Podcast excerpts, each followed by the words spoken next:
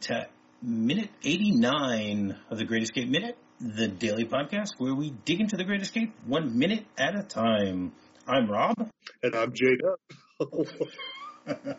and joining me today is J Dub of Dubsism.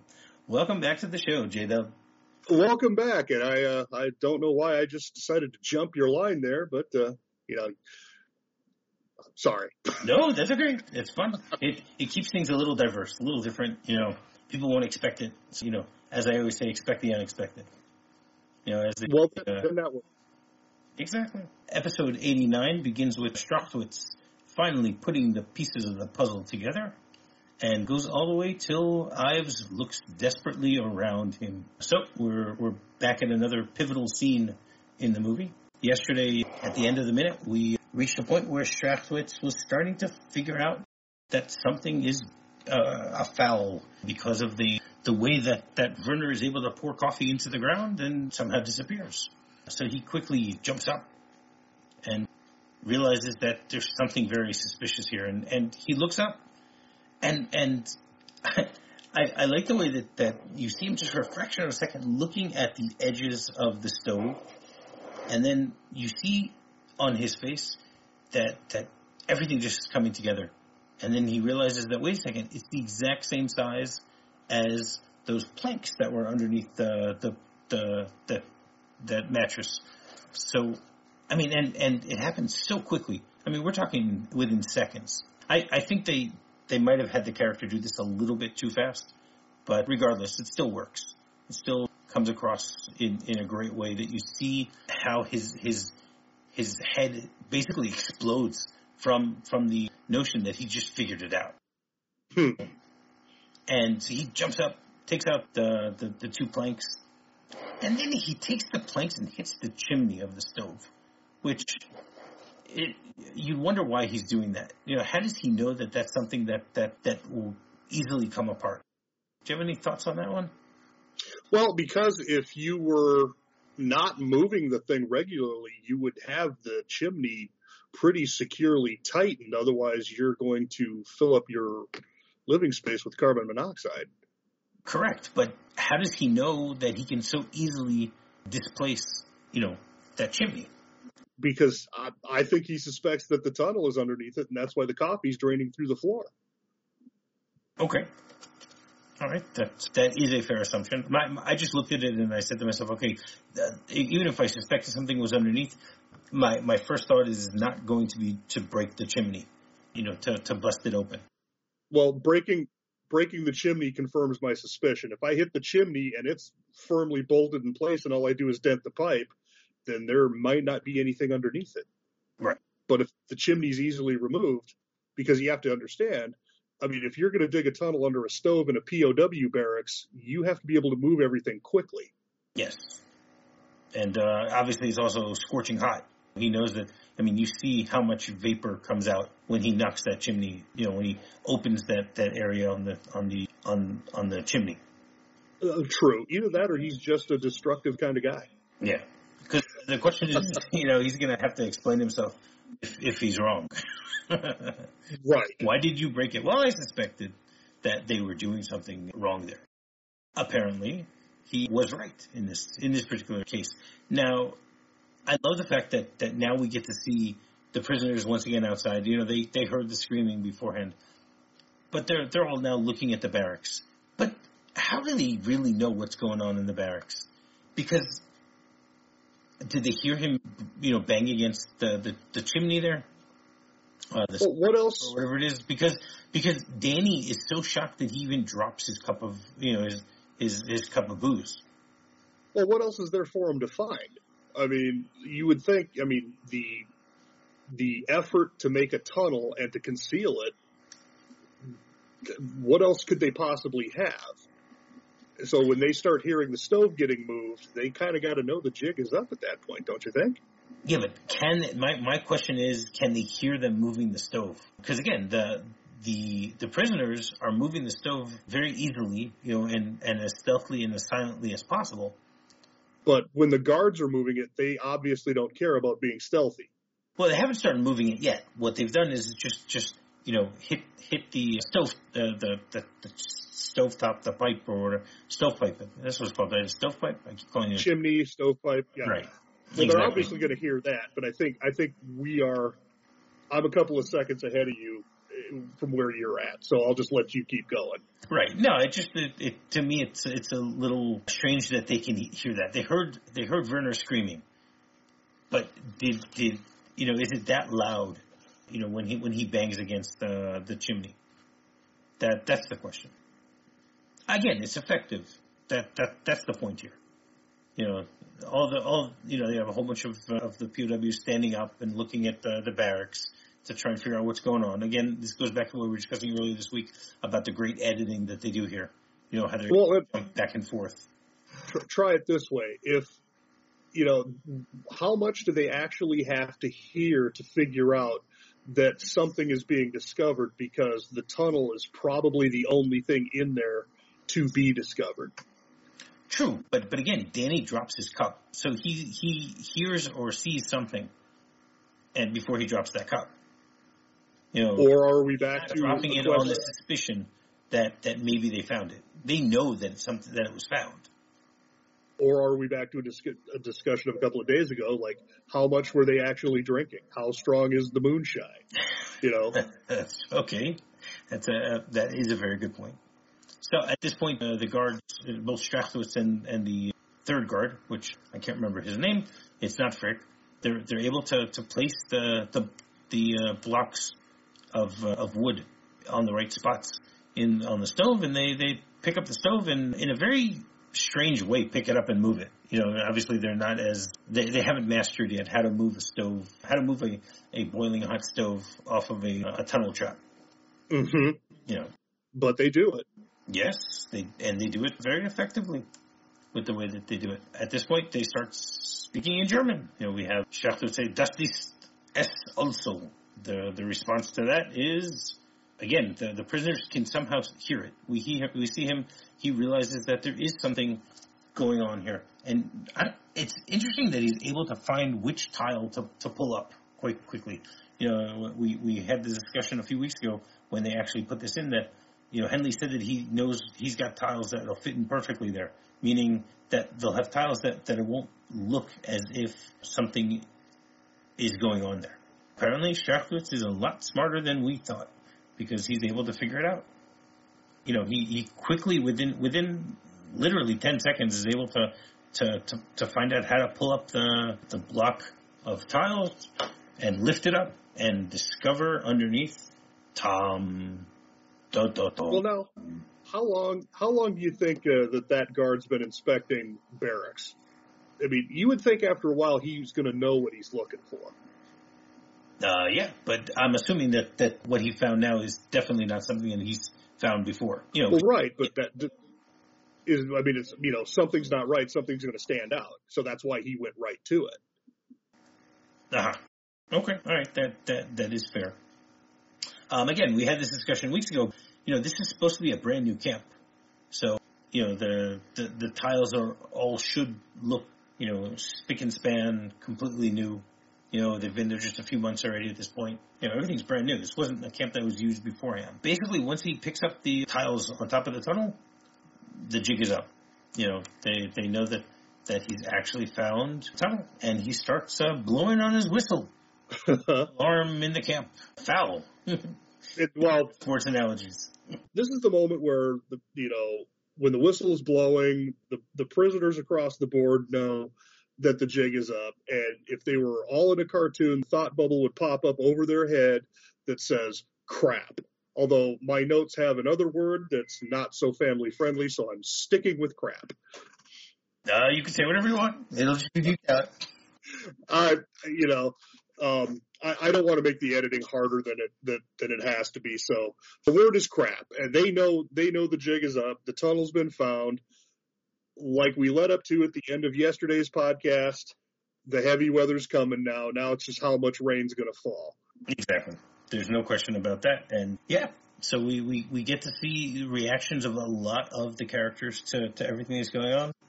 You have, you know, Mac and, and Ives who were just quite uh, jolly and drunk yesterday, realizing that uh, things are not as hunky dory as, as they both made out made it out to be yesterday. Right. You know, basically, uh, Max screams out, "Oh my God, they found Tom!" I, I love that he he does it so dramatically. It's great. and you know, then you have Hendley. At this point, you have all these prisoners. You know, turn around, and a lot of them run towards the different barracks. And you see Hendley, you know, getting drunk with Blythe. You know, and he's he's pointing to his canteen, and uh, at this point also, you know, he he realizes that it's just great the way that they, they do this. And then you, you get to see Ives, who just stays back. And once again, we get to see how broken a character he is. Now, now Angus Lennie does such a great job with this with this character because of the fact that you know we get to see him go from from extreme to extreme throughout the entire movie. You know his his emotions are are just perfectly done because on the one hand you have him you know, uh, jolly and happy when he's getting ready to try and escape, and then then each time, you know, he gets uh, sadder and sadder as he thinks that that everything is is is doomed. And then uh, just uh, yesterday we discussed the fact that that he's starting to get hope, and he's dancing uh, a familiar Scottish jig, and then he's back to being completely without any direction. You know, he's oh, well, he's just it. That's it oh, you just you just said the magic word that I was going for here. Do you remember a couple of days back when we were on this topic and we we went through the the baseball lineup of like who's the leadoff hitter, who's the cleanup hitter, who's this guy, who's that guy. And as I'm watching this minute, I thought, oh, we missed something in that batting order. And somewhere between four, five, and six, we've got to get the director in here because the way all these shots are framed allow for so much of that acting that you're talking about the you know they're, they're, they're the facial expressions the the communication without speaking uh, you know, the nonverbal stuff. And then you know like when we talked about you know the shots from inside the barracks to the prisoners in the yard and all of those things whether it's whether it's the direction or the editing that's a huge part of this movie that I think we missed in that. And when you said direction, it, it, it clicked in my head. Yeah, I mean, there, there, there's no question. John Sturges does an amazing job directing this movie. We've discussed this before, but Daniel Fapp does, is great as a cinematographer. And this was edited by Ferris Webster, which that was the only Oscar nomination for this entire movie was its editing, which is superb. There's no question about uh, the the way that they've done this because as as you pointed out, they they're able to say so much with pictures and without words, and they, they just do it so well. Well, like I said, in, in the five minutes that we're talking about, there's less than 100 words of dialogue. Yes, that's correct. And it's not needed in some of these uh, instances. I mean, in this one, just showing Angus Lennie Ives standing there completely broken says so much about it, especially for those those of us who know what's going to happen tomorrow, because that also uh, adds a lot to what we see in this minute. Yep. But I love the way how they, they completely, you know, we, we have a scene here with hundreds and hundreds of extras and they're able to clear them out within seconds so that you just have a shot of Ives standing there all alone. You see the garbage pails in the back. You see uh, what what what if if you pay attention, you can see the garbage pail that that uh, that Hilts used last week to set off the, the, firecracker or whatever it was. I mean, I think I think we established that that uh, he poured booze inside the, the, the garbage can and threw a match in there.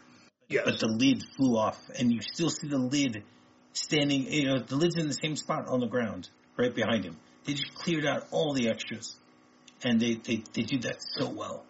And then they have him. You know, he walks towards the camera, and then the camera moves in at the same time. You know, to, to give us a, a better frame shot of who Ives is and and you know how much this part of the scene is affecting this character so much more so than than anything else that we've seen up until now in this movie, or perhaps even after this uh, after the scene from what we will see later. And then for for another callback here, real quick, um, when we were talking about the moonshine and how potent it was, well, that's what he just blew the lid off a trash can with. This is the stuff these guys are drinking. So Well, he did tell them not to smoke. well, yeah, that's fair. And I mean, I'm, you know, I'm trying to inject a little levity here because the tone here is getting darker and darker. And, um, you know, it's it's not going to get any better as we get towards the end of this scene. At this point, the the, the, the guards open up the gates, and they bring in a whole bunch of other guards to to try and check what's going on. We get a quick shot of of of Hendley and Blythe once again as the guards are still running by. And then we get Ashley Pitt. We get another shot of a whole bunch of the prisoners standing there watching what's going on. You see Hilts, Ashley Pitt's next to him, and Ashley Pitt says out loud, it's the tunnel. Then the guards all run around and, and form around 105. Now, how do they all know where they're supposed to be running to? I mean, we don't see Strachwitz outside. You know, he blew a whistle. Do you think that the, the whistle was signaling, you know, come to 105? um, well, I mean, uh, Captain Von Trapp orders his kids around pretty well with a whistle and the sound of music. So, you know, maybe it's maybe it's a German Austrian thing. I don't know. Uh, maybe that's a good point. That's maybe maybe maybe they, they recaptured him and you know he he's the one who's actually blowing the whistle. He's Strachwitz. Von Trapp is, is. I I will never look at Christopher Plummer the same way again. exactly. And then the end of this minute gives us another great shot of Ives, where you just see him looking around, completely lost. You know, he looks back and yeah. forth to the. He first looks.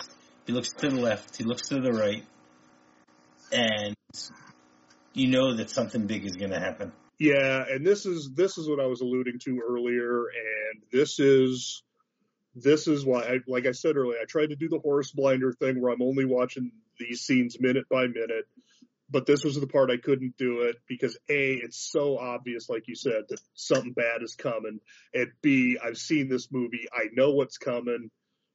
And, you know, that's why you know, when we, we yesterday we talked about uh, you talked about the the spitball, and we I brought up a Gaylord Perry reference. I said, you know, there's there's going to be a hidden sports analogy coming, that's about um, doctoring baseballs. And so I went to one that's on that topic, and it focuses more on the bumbling of the German guards finding the stove than what's about to happen at the end of this this minute, which I will let you wrap us up before I get to that. Right. As as we said, I mean, you, you see that the music here is also gives us an indication that something is about something. More, oh yeah, something is about to happen. And Elmer Bernstein, as I've mentioned so many times, does such an amazing job with the, the music in this movie because he gets the tones just right. And here, you know that, that something's happening. You have nothing else to discuss about this yep. minute. Why don't you give us your hidden sports analogy? Well, like I said, I wanted to stick to a little bit of levity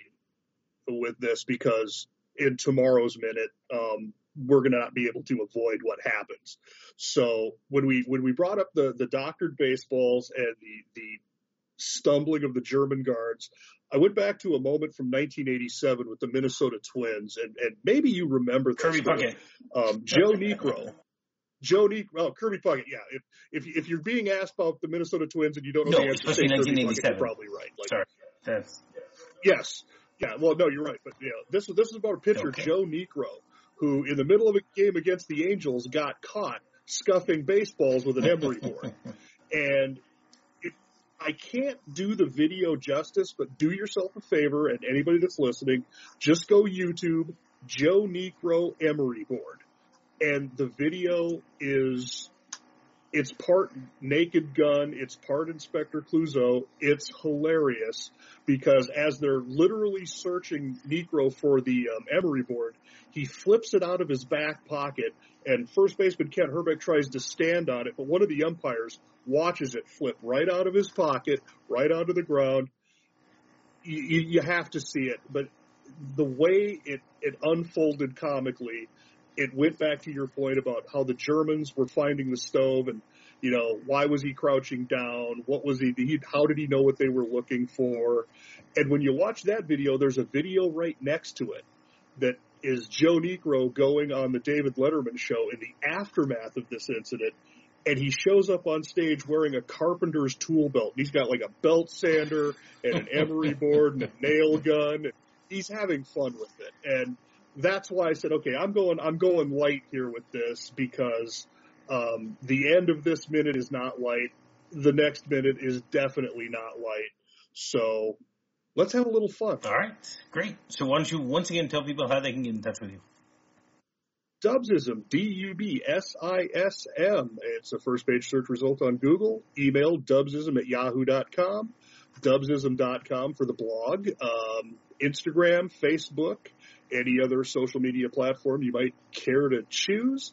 Uh, carrier pigeon, smoke signal, everything. We're out there. Dubsism, D-U-B-S-I-S-M. All right. And you can get in touch with us by uh, sending us an email, thegreatminute at gmail.com. Our Facebook group is The Cooler. Our website is thegreatescapeminute.com. And our Twitter account is Great Escape MXM. So, JW, you want to come back, uh, finish us up, finish up the week with us tomorrow? If you'll keep having me, I'll keep coming. Eh, all right, I'll, I'll let you. Why not? Why not? So, until tomorrow, tally ho. Tally ho.